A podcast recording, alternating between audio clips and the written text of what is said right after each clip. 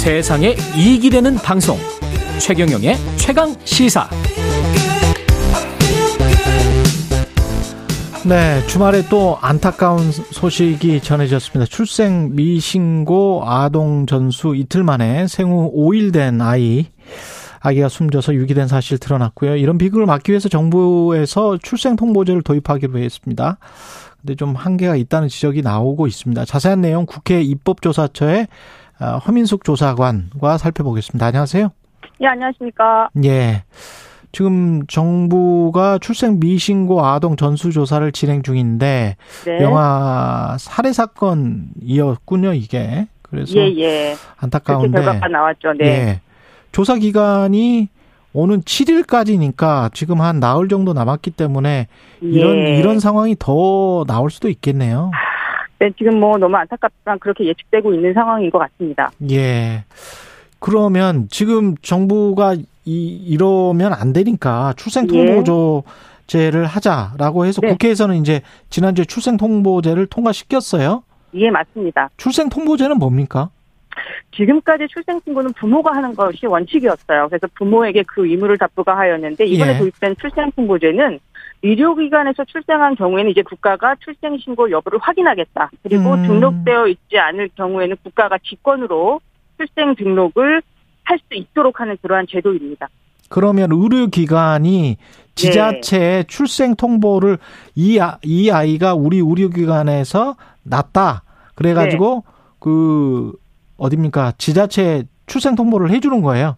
그렇지는 않고요. 예. 일단 의료기관에서는 진료 기록부에다가 이제 출생 그 사실을 등록을 합니다. 이거 왜 하냐면은 출생하는 첫날 비형 간염 1차 접종이 이루어지거든요. 아. 그럼 거기에다가 저희가 이제 많이 보도된 신생아 임시번호가 그때 생성되는 거예요. 그래서 예. 거기에 부모의 연락처랑 부모의 뭐 주민번호 등이 같이 기재되는데 음. 이루어지는 이 정보를 건강보험 심사평가원에 이것을 제출합니다. 그러면 건강보험 아. 심사평가원은 예. 이것을 다시 시읍명장에게 요 출생 정보를 통보하는 거죠. 그러면 이제 시 읍면에서는 이 아이의 정보를 알았으니까 출생 신고가 한 달 이내에 되어 있는지를 확인할 수 있게 되는 거예요. 아 그렇게 되네. 예, 모든 과정은 디지털로 이루어지겠습니다. 그죠? 그렇습니다. 예. 그럼 출생 통보제는 언제부터 시행이 되는 겁니까? 이제 법이 통과된 지 1년 이후에 예. 1년 후에 이제 시행되는 것이어서 아직 1년의 기간이 남아 있습니다. 아, 1년 후부터 왜 예, 1년 예. 후부터죠? 이제 뭐 준비를 해야 되겠죠. 아, 준비를 해야 시스템. 되니까 그렇죠. 시스템에서도 시스템도 또- 준비를 해야 되고 예, 그렇습니다. 예. 그럼 이 출생 통보제가 시행되면 영아 네. 사례 같은 이런 비극은 막을 수가 있나요? 이제? 사실은 그럴 수도 있고 아닐 수도 있어요. 왜냐하면 이제 지금처럼 출생 기록은 있으나 출생 신고가 되어 있지 않은 경우는 이제 확인할 수 있겠죠.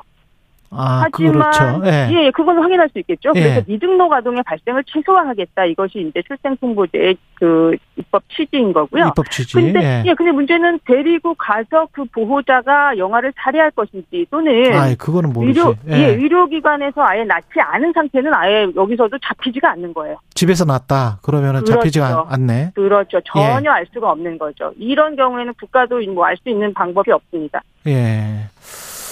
아유, 이거는 뭐, 그, 기본적인 뭐, 동물들도 그냥 다 자기 아이는 보호하려고 하는 건데. 그래서 그렇죠. 이제 예. 보호출산제 얘기가 사실은 나오고 있는 거죠. 예, 요 예. 출생통보제의 허점이 약하지만 있다. 이제 이게 그 보호출산제는 예. 임산부가 그 병원에서 익명으로 출산하게 하는 제도입니다. 그러니까 신원을 밝히지 않은 채 출산하고 아이를 그대로 남겨두고 올 수 있게 하는 제도인 거죠. 아, 자기가 이걸 키울 수가 없으니까. 그렇죠. 본인이 키울 수가 없으니까 그냥 남겨두고 그러면 예. 뭐 입양을 하든지 뭐 의료기관은 맞습니다. 이- 입양 기관에다가 뭐 전달을 하든지 뭐 이렇게 되는 거네요. 그 그렇죠. 정보나 이제 이런 것들을. 예, 병원을 출생통보제가 시행되면 이거는 이제 국가가 완전히 확인해서 다 등록을 시키니까 이거를 예. 원치 않는 그 임산부들이 아마 의료기관 방문하지 않을 것이다라는 그러한 우려가 있어요. 예. 그래서 그 또는 보안입법 또는 병행입법으로 이제 아. 보호출산제가 도입되어야 되는 것이 아닌가라는 그런 의견들이 있습니다.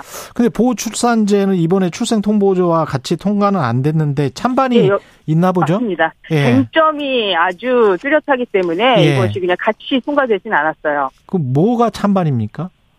예를 들자면 찬성하는 입장에서는 말씀드린 것처럼 이제 출생통보제 시행되면 자신의 출산 사실이 드러나는 것을 회피하고자 하는 임산부 좀잘 뭐 언뜻 다가오지 않으실 수도 있을 텐데 예, 예. 10대 청소년 미혼모 그럴 수 그, 있고요. 그렇죠, 그렇죠. 또는 혼인의 자를 지금 임신한 경우에도 음. 이때도 굉장히 부담스러운 거거든요. 그래서 병원을 아예 찾지 않는다라면 예. 이거 굉장히 위험한 거거든요. 왜냐하면은 이렇게 산전 진단도 아예 받지 않고 산모한테도 위험하겠죠, 산모한테. 어 너무 위험한 거죠. 예. 그래서 보호 출산제 찬성하는 입장에서는 산모가 화장실과 같은 안전하지 않은 장소에서 나홀로 출산하는 거 이거 막아야 된다. 그렇죠. 그래서 산모와 출생아의 건강과 안전을 지킬 필요가 있고 그리고 더 중요한 거는 출생 직후에 산모에 의해서 버려지거나 살해되는 것을 예방할 수 있는 목적으로 이 제도가 들어와야 한다. 왜냐하면 비밀리에 낳고 떠날 수 있도록 하고 있잖아요. 그렇죠, 그렇죠. 그러면 적어도 아이는 안전할 것이다라는 이런 입장에서 이제 찬성하는 거죠. 음. 근데 반대하는 쪽은 왜 반대하는 거예요? 반대하는 입주 입장은 일단은 아동 유기가 상당히 증가할 것이다. 왜냐하면 간단하게 아. 가서 익명으로 낳고 그리고 오면 되기 때문에 이제 뭐 직접 초려하지 않고 아마 이 제도를 악용해서 예. 합법적으로 유기하는 사람들이 증가할 수도 있다. 예. 그래서 사실은 불필요한 입양이 증가할 수 있다. 이것을 우려하기도 하고요. 또 조금 더, 더 중요하게는 아이의 입장에서는 생모가 신상을 밝히지 않았기 때문에 누가 엄마인지 뭐 친부가 누구인지. 전혀 알 수 없잖아요. 그래서 되네. 예, 자신의 태생에 대해서 알 권리가 보장되지 않는다. 뿌리를 아이가. 찾을 수가, 예, 뿌리를 찾을 수가 없다. 그것은 아동 권리에 대한 심각한 침해다. 이렇게 보고 있는 것이죠. 뭐 둘 다 일리가 있, 있는 것 같긴 한데. 일단 이거 이게 그래서 합의점을 찾기가 찾아야 저희가 찾아야 하는데 예. 찾기가 그렇게 간단하지만은 않은 그런 논의일 수 있어요. 조상아님은 어떻게 생각하세요? 개인적으로. 저 아주 개인적으로는 어떻게 생각하고 있냐면은 예. 매우 준비된 환경에서 익명으로 출산하는 권리를 보호해줄 필요성은 있다라고 저는 지금 판단하고 있습니다. 어, 제가 좀 이렇게 말씀을 음. 드리자면은 저희가 일반적으로 일, 일, 임신 출산 굉장히 축복이고 기뻐할 일이잖아요. 그럼요, 근데 그럼요. 예. 그렇지 못한 임산부가 또 정말 불행하게도 분명히 있거든요. 음. 예를 들어서 임신했다는 사실로 가족으로부터 굉장히 비난받고 그리고 태아의 친구로부터 이미 버림받았고 그리고 본인 역시 임신 원하지 않았고 그리고 또 출산해야 된다는 사실을 인정하지도 못하고 받아들이지도 못하는 경우도 있고요. 예. 그리고 이거 너무 슬픈 얘기긴 하지만 성악대로 인한 임신으로 고통받는 경우도 있어요. 어. 예, 그래서 이런 경우에는 출산 자체가 영화 사례와 같은 비극적인 사건으로 이어질 가능성이 매우 높기 때문에 예. 산모와 아이 모두의 건강과 안전을 위해서 그리고 의료기관에서 의료진의 조치를 받으면서 아이를 무사히 출산하고 신원은 공개되지 않는 그러한 여건이 마련될 필요는 일단 있다라고 저는 판단하고 있는데 근데 예. 이 제도가 도입되기 전에 충분한 위기 임신 상담 제도가 있어야 돼요.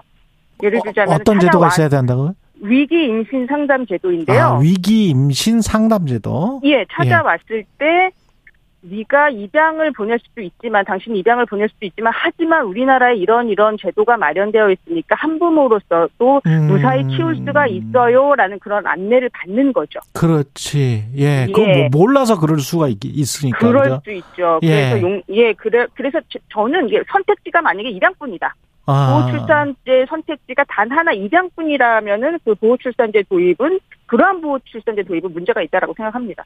그러네요. 외국 같은 경우는 어떻게 합니까? 이런 일들이 있습니까? 외국도? 어, 이미 제도를 도입한 국가들이 여럿 있어요. 제가 예. 오늘 말씀드린 국가들, 국가들은 이제 대표적으로 프랑스와 독일인데요. 예. 명칭이 약간씩 달라요. 프랑스에서는 익명출산제고 독일은 비밀출산제라고 하는데 이게 유사합니다. 일단 비밀리에 나올 수 있다는 점에서는 아. 굉장히 유사하지만 결정적인 차이가 있어요. 예. 이게 뭐냐면 바로 엄마의 신상에 대한 기록을 반드시 남겨야 하느냐 또는 음. 아니냐 그 차이입니다. 아. 어, 예, 프랑스에서는 되도록 남길 것을 권유해요. 프랑스에서는 예, 남길 것을 굉장히 독려합니다. 음. 그리고 기록을 남기게 되면 후에 그 자녀가 열람할 수 있도록 하지만 음. 여기에 이제 차이가 있는데 엄마가 끝내 거부할 경우 엄마가 안 봤으면 좋겠다 내 기록은 알려주고 싶지 않다라고 하면 영구적으로 공개되지 않습니다.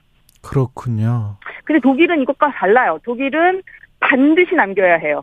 반드시 남겨야 반드시 하고. 예, 반드시 남겨야 하고 그 자녀가 16세에 이르면 열람권을 신청할 수 있어요. 그리고 예. 그 엄마도 또한 반대할 수 있어요. 반대할 수 있는데 최종 결정은 사실은 독일 법원이 합니다. 참 근데 이런 문제가 근본적인 거는 경제나 사회적인 사회 안전망이나 뭐 이런 문제인 것 같기도 하고 그다음에 인식이나 문화가 우리가 뭐 그 혼외. 에, 자식에 관한 좀 우리가 너무 네. 그 배격하는 것 같은 그런 게 좀 있는 것 같기도 하고요. 맞습니다. 가족 다양성을 인정하지 않는 굉장히 예. 가족에 관한 대단히 보수적인 국가 중에 한 곳이죠. 한국이라는 곳이. 그래서 네. 10대 청소년들의 미혼모가 되는 경우에 굉장히 지탄하고 비난하고 그렇죠. 또 그 아직 법률혼이 아닌 관계에서 아이를 낳는 경우에도 뭐 아주 이상하게 생각하고. 아, 그렇죠. 가장 낮아, 낮은 국가, 일본과 같이 가장 그 낮은 국가에 지금 속하고 있습니다. 그래서 이런 네. 것들도 영향을 미치고 있죠. 그래서 아이 낳는 것이, 가진 것이 낳는 것이 언제나 축복이고, 그리고 그렇지. 예. 결혼하지 않은 상태에서 아이를 낳은 한부모라고 할지라도 음. 국가의 지원과 배려 속에서 아이를 무사히 건강하게 키울 수 있다라면 이런 일들은 그렇죠. 좀 최소화될 수 있다라는 생각은 하고 있습니다. 알겠습니다. 지금까지 국회 입법조사처의 허민 숙 조사관이었습니다. 고맙습니다. 예, 감사합니다. 예, 1053님도 비슷한 의견. 어떠한 경우에도 아이를 낳는 것이 축복받을 행위임을 알게 하고 아이와 엄마의 안전이 최우선 고려돼야 한다고 생각합니다. 이런 문자 주셨습니다. 7월 3일 월요일 KBS 1라디오 최경령의 최강 시사였습니다. 내일 아침 7시 20분에 다시 돌아오겠습니다. 고맙습니다.